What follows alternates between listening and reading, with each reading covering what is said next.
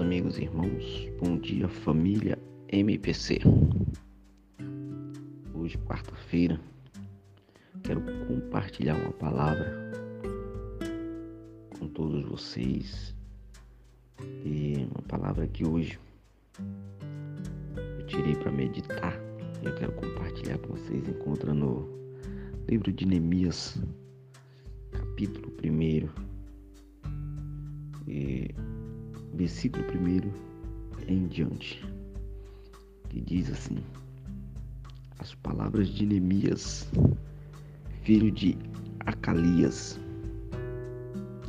E sucedeu no mês de Quisleu, no ano vigésimo, estando eu em Suzã, a fortaleza, que veio Anani, um de meus irmãos, ele e alguns de Judá.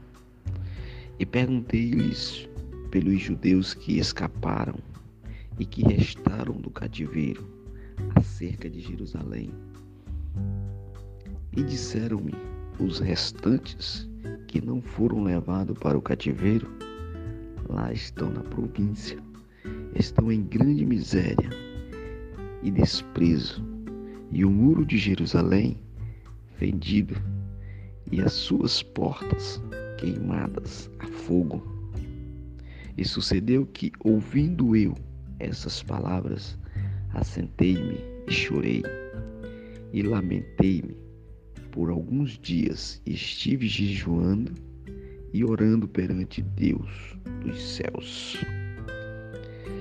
Irmãos, o que me chama a atenção dessa palavra que Neemias ele teve uma preocupação com seus irmãos. Neemias, ele também era um cativo. Neemias também era um judeu cativo. Era um hebreu cativo. Só que, por mais que ele fosse cativo, ele vivesse também como prisioneiro, mas ele estava melhor que seus irmãos.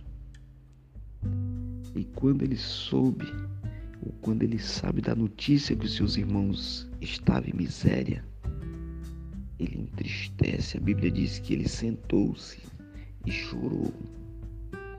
O que aprendemos com isso é que nós temos que ter esse espírito, que ter esse amor no coração. Amor de cuidador, amor de discipulador.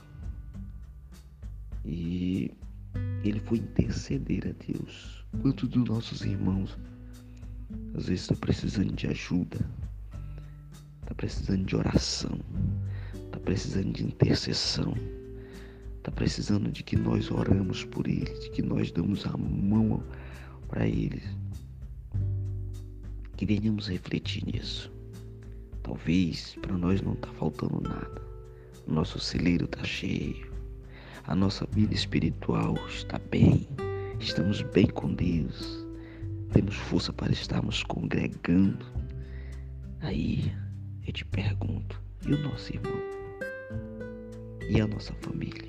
E o nosso amigo? Será se estão bem? Será se não estão precisando da nossa ajuda? Que possamos ser grandes discipuladores, grandes cuidadores de pessoas. Eu deixo essa mensagem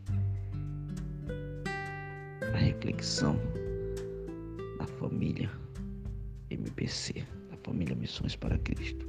Fique todos na paz e tenham um bom dia, em nome de Jesus.